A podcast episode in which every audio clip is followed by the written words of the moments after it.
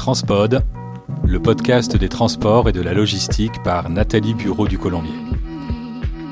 Bonjour, bienvenue sur euh, Transpod l'interview. Alors aujourd'hui, euh, je vous emmène dans les étoiles avec Eric Brel. Bonjour Eric. Bonjour. Vous êtes chargé du développement du spatial dans le secteur du transport maritime et des Outre-mer au CNES, au Centre national des études spatiales. Quel est le lien entre l'espace et les transports? Le lien est assez simple à faire quand on parle des métiers du spatial.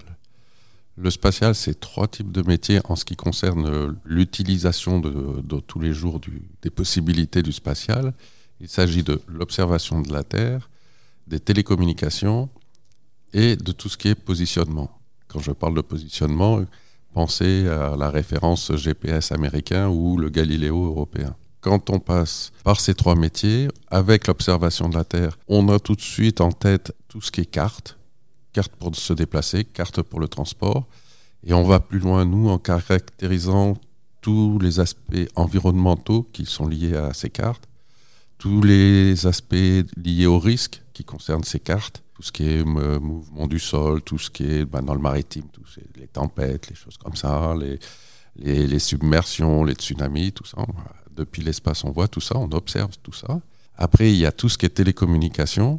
Si sur, euh, en France, par exemple, le territoire est pratiquement complètement couvert par euh, les signaux pour les smartphones et autres euh, moyens de communication pour les transports, il y a des zones en France, mais dans les mers ou dans d'autres pays, il y a des zones blanches, des îles blanches, qui n'ont pas de moyens de télécommunication. Quand il faut parler avec un navire et tout, actuellement, le meilleur moyen, c'est de passer par des satellites. satellites. Puisqu'en fait, on rappelle quand même que l'Internet, ce sont les câbles sous-marins, mais quand il y a des zones blanches, c'est le satellite qui prend le relais, c'est bien ça Tout à fait, tout à fait. 80% des communications mondiales passent par les câbles. Mais nous, le satellite, on est entre guillemets le dernier recours. C'est pas un petit recours quand vous voyez ce que veut faire M. Musk avec euh, sa constellation Starlink. Starlink. Il compte bien gagner beaucoup d'argent avec ça et il, vise à peu près 80 000 satellites en l'air pour arriver à offrir ce service Starlink. On comprend mieux l'intérêt du CNES pour le transport maritime. Tout à fait, c'est exactement ça.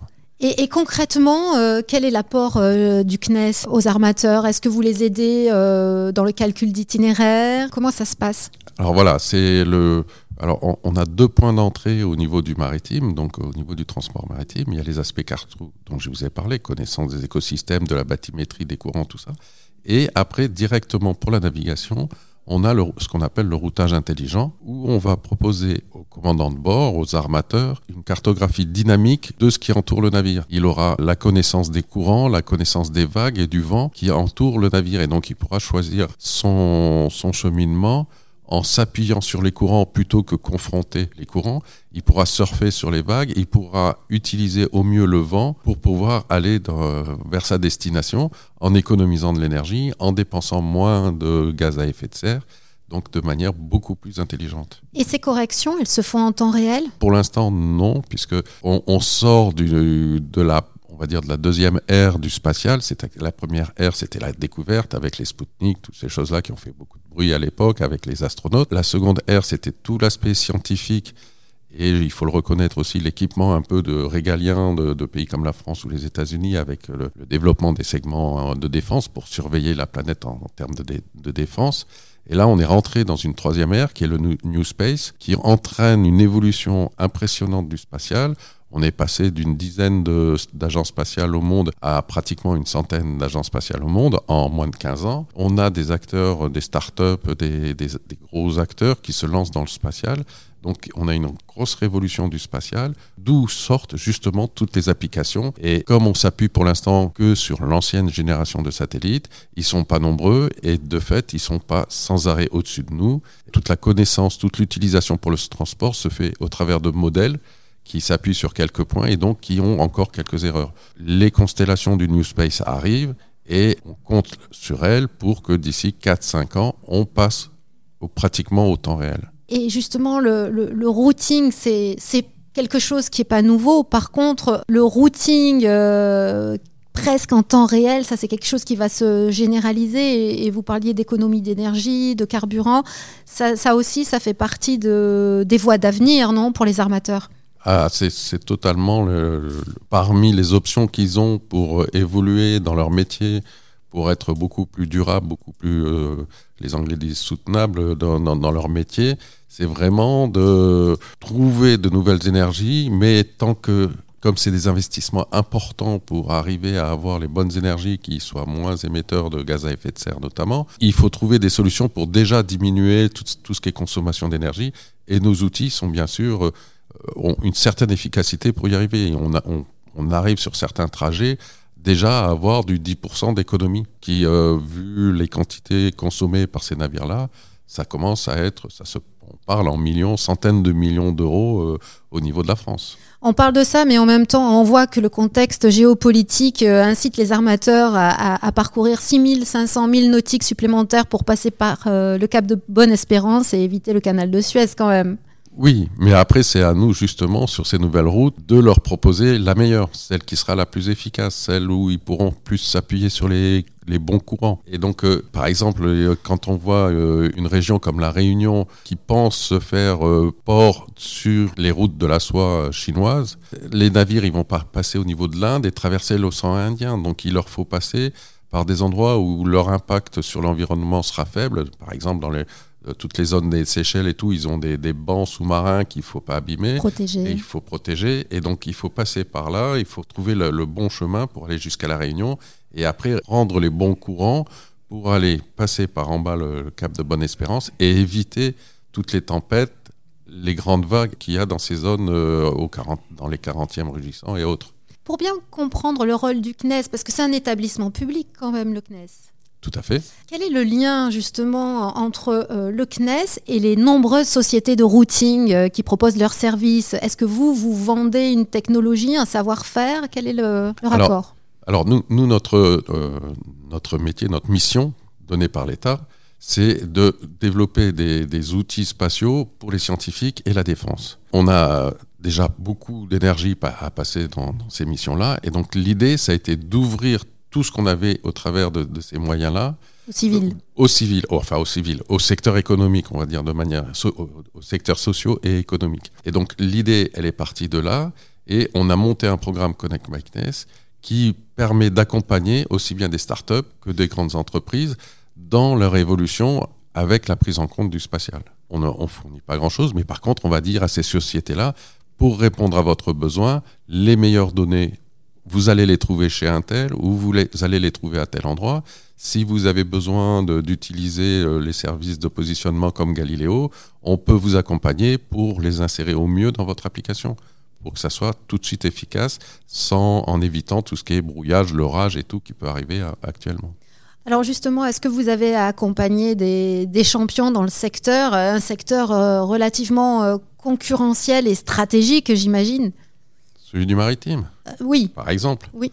Et donc, notamment, ben, y a, on a des, des, partenaires qu'on accompagne qui travaillent avec CMA-CGM, avec euh, Louis Dreyfus, et donc pour leur proposer notamment des, optimisations du routing. Qui sont-ils? Alors, il y a des, des, petites entreprises comme Eodine, comme Amphitrite. Malheureusement, euh, elles sont bretonnes et parisiennes. Mais bon, il y en aura bien. J'ai vu que sur le salon, qu'il y avait des acteurs marseillais. On, on, on a pris contact. Voilà, Sirocco notamment. On a pris contact et on va essayer d'échanger pour voir comment le CNES peut les accompagner justement pour qu'ils intègrent nos, nos outils efficaces. On parle du, routing, mais il y, a, un autre sujet, euh, c'est euh, sur les navires, c'est l'AIS, hein. le système d'identification automatique euh, des navires. sans me tromper, je crois bien que le système AIS repose sur le GPS. Or, vu la situation actuellement relativement instable au niveau politique, est-ce qu'il ne vaudrait pas mieux baser l'AIS sur Galileo? Alors, le, passage, entre guillemets, de, GPS à Galileo, j'ai mis des guillemets parce que les Américains seraient peut-être pas contents que je le, présente comme ça, se fait petit à petit.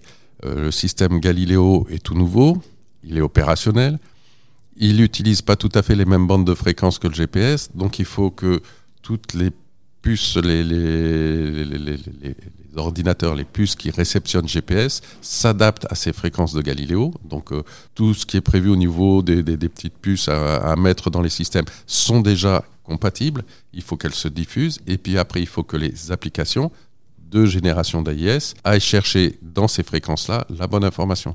Sachant que dans les effets de brouillage qu'il y a actuellement, notamment dans, dans, dans l'Est de l'Europe, même le système Galileo, même s'il est plus performant que GPS, il y a des endroits où ça passe difficilement.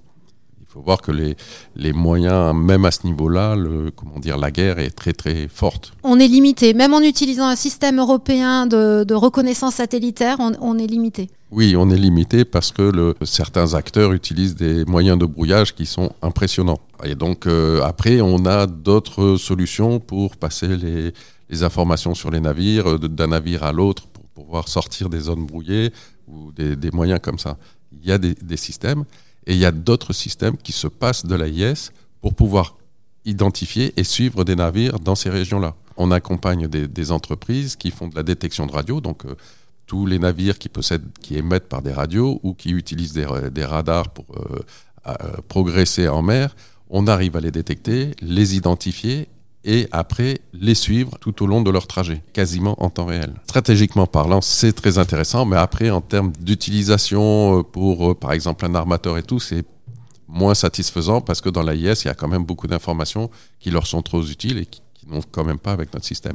Mais par contre, c'est un pis-aller énorme par rapport au fait que de, perdre la position des navires qui sont en mer, de plus savoir où ils sont euh, par rapport à leur avancement, leur routage. Euh, pour, pour, satisfaire à, à, une livraison ou des choses comme ça. Il y a un an et demi, deux ans à peu près, CMA-CGM avait annoncé son souhait de conquérir l'espace et de proposer, je crois, des services logistiques euh, spatiaux. Qu'en est-il? Alors c'était un grand projet qui était très très intéressant. Par contre, là-dessus, je laisserai CMA-CGM répondre. Nous-mêmes, en coopération avec, euh, avec l'entreprise, on, on, travaille avec eux sur des solutions de routage et tout. Sur ce projet-là, on les accompagnait, mais je crois que c'est en réflexion quant au financement, au, aux capacités de financement avec l'acteur euh, du spatial qu'ils avaient choisi pour euh, développer cette solution. D'accord, donc c'est pas pour tout de suite. Hein, euh... Je pense pas que ça soit pour tout de suite. La logistique door-to-door, euh, CMA-CGM euh, jusqu'à mars, euh, c'est pas pour demain. Mars, non, de toute façon. Après, il n'y a pas que Mars dans, dans l'espace. Non, non, mais ce serait pour euh, soutenir les systèmes satellitaires, euh, c'est ça? Oui, c'est ça. L'idée, l'idée, c'est de d'apporter des composantes, récupérer des satellites en orbite très basses qui sont très proches de la Terre, les remonter plus haut. Euh, Faire un peu de maintenance. De la maintenance ou tout ça, donc tout un tas de services. Donc ils avaient le, le système euh, se construit pas mal. Après, c'est des histoires de financement. Quel est le lien du CNES avec le, le, transport ferroviaire? Alors, nous avons un accord avec la SNCF qui elle-même euh, travaille avec euh, les Allemands, la, la, la Deutsche Bahn, avec les Suisses, les Autrichiens, pour réfléchir à une évolution des systèmes ferroviaires. Leur plus grosse problématique, c'est les aspects de sécurité. Pour savoir, ben, quand on a, tout le monde a dû avoir un peu cette expérience-là, du train qui s'arrête euh, en pleine voie en disant, ben, on attend que le train de devant soit passé. Et l'idée qu'il y a derrière, c'est que les systèmes actuels font que les espaces entre les trains sont immenses.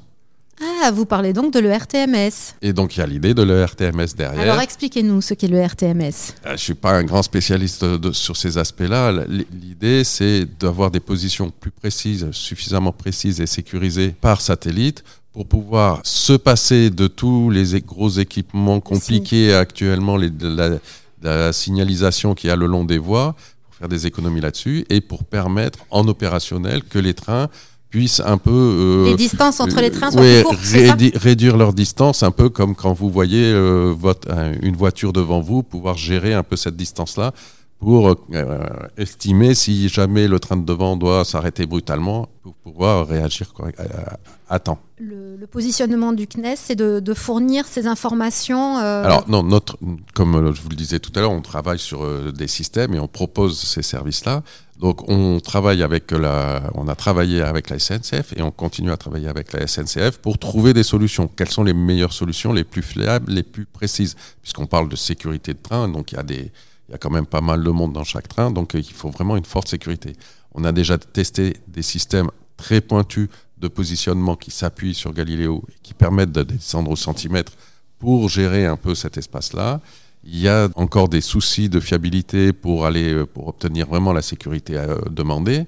Mais déjà dorénavant, on sait qu'avec le système EGNOS, qui est un système complémentaire de GPS et Galileo, on sait déjà que euh, tous les opérateurs de, de, de rails, de, de trains européens sont prêts à travailler avec ce nouveau système EGNOS. Et j'imagine que vous avez un rôle central, pour ne pas dire capital, euh, au regard des, des, des projets de véhicules autonomes, non? Alors, tout dépend des véhicules autonomes. On prend un bateau, on, prend, euh, on, on pousse l'idée jusqu'au bout pour les trains où on peut arriver peut-être à des trains autonomes. On peut parler un peu des drones, on peut parler euh, des drones volants, des drones maritimes. Des Euh, voitures Et les voitures, c'est beaucoup plus délicat. Le problème, il est tout simple. Le, quand euh, on se déplace euh, dans la campagne ou, ou en mer, le système GPS ou le système Galileo arrive sur le, sur le smartphone ou sur le, le véhicule autonome et il est calculé, il calcule la, la position du véhicule très rapidement, sans souci. Le problème, c'est qu'en ville, il y a des murs, il y a des immeubles, et que le signal euh, qui vient du satellite va rebondir sur, euh, sur ces bâtiments. Et donc, le trajet du signal étant plus long, il peut entraîner des erreurs sur la position du véhicule. Je pense que euh, beaucoup de monde a eu déjà l'expérience d'avoir le, sur son smartphone le point de position qui semble être juste sur la route d'à côté, pas la bonne route. Il y a un petit décalage. Et donc, en ville, ça arrive. Et donc, en termes de sécurité, c'est pour le moment pas acceptable. On attend que le système Galileo soit totalement opérationnel. Là, pour l'instant, il, offre un service de positionnement de même niveau, même un peu plus performant que GPS. Mais en ayant quatre ou cinq satellites en plus, on aura un, un système suffisamment performant pour pouvoir avoir cette correction de chemin qui est trop long. La précision. La précision, c'est important. Mais dès à présent, il n'y a pas des véhicules autonomes qui circulent en, en site propre Oui, en site propre et à 25 km/h. Oui, voilà. On est sur des questions de sécurité. Donc le véhicule autonome en ville, c'est pas pour tout de suite. faut être positif. Euh, Galileo, on, on va finir de l'installer d'ici deux ou trois ans et là, les solutions vont peut-être avancer très rapidement à partir de là. Un mot de conclusion? Le spatial arrive dans le milieu des transports. Il arrive avec euh, beaucoup de données, beaucoup de services et on espère que pour le transport, ça sera une forte source d'innovation. Un grand merci, Eric Brel. Merci beaucoup. J'espère que vous avez aimé cette émission. Si c'est le cas, n'hésitez pas à partager, à en parler autour de vous et de liker. Et surtout, euh, à bientôt et transportez-vous bien.